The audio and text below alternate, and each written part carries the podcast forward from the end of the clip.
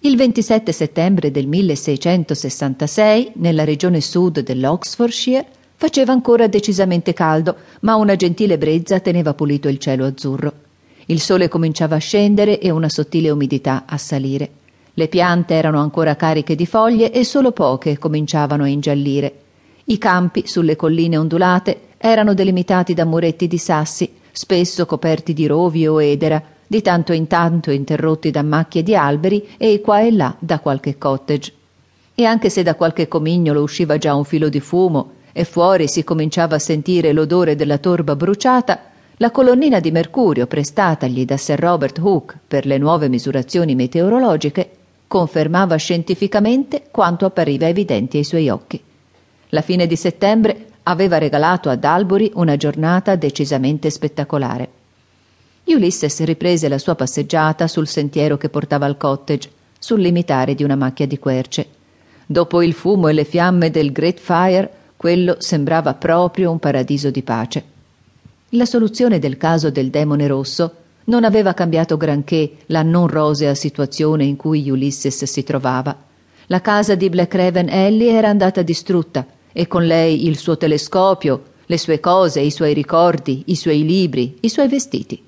Cricket e Ratto avevano cercato tra le ceneri e i mozziconi di legno, recuperando solo poche cose, qualche libro mezzo bruciato e qualche ricordo scampato alle fiamme. Robert, da buon amico, gli aveva aperto un magazzino del Cartin pieno di costumi di scena, e lì lui aveva potuto rimediare qualche vestito per sé e per i ragazzi. Era stato l'imprevisto intervento di Viscount Brownker qualche giorno più tardi a cambiare le sorti di Ulysses e a sistemare le cose. Senza fornire particolari delucidazioni in merito, Brownker gli aveva offerto quella sistemazione temporanea ad Albury, tutto a proprie spese. Un posto decisamente ameno, giudicata la splendida stagione, e decisamente confortevole. La cosa aveva destato in Ulysses una grande curiosità. Certamente Brownker era uso ad atti magnanimi e di mecenatismo, ma quell'inaspettata soluzione nascondeva certo qualcosa. Ulysses si era fatto accompagnare da Cricket, che come in passato avrebbe potuto dargli una mano e soprattutto avrebbe potuto tenersi fuori dei guai ai quali sembrava inevitabilmente destinato se fosse rimasto a Londra. Entrambi si erano sistemati bene nel cottage. La vicina locanda gestiva anche uno spaccio molto ben fornito e lì avevano fatto scorta di legna e torba, comprato dei pastrani e dei cappellacci per la pioggia che, tutti assicuravano, non si sarebbe fatta attendere di lì a poco. Ulysses aveva preso anche una corta daga da tenere al fianco. A dir la verità la campagna pareva sicura, ma era sempre molto deserta ed era meglio essere prudenti. Le scorte di cibo erano state curate da Cricket, che se avesse potuto avrebbe comprato lo spaccio intero. Questo anche per via di Nelly, nipote dell'oste e gestore dello spaccio, che aveva la stessa età di Cricket, la stessa voglia di correre, splendidi capelli color carota e una faccia piena di lentiggini. C'era voluto poco perché facessero amicizia e sparissero correndo nei campi che circondavano il piccolo paese.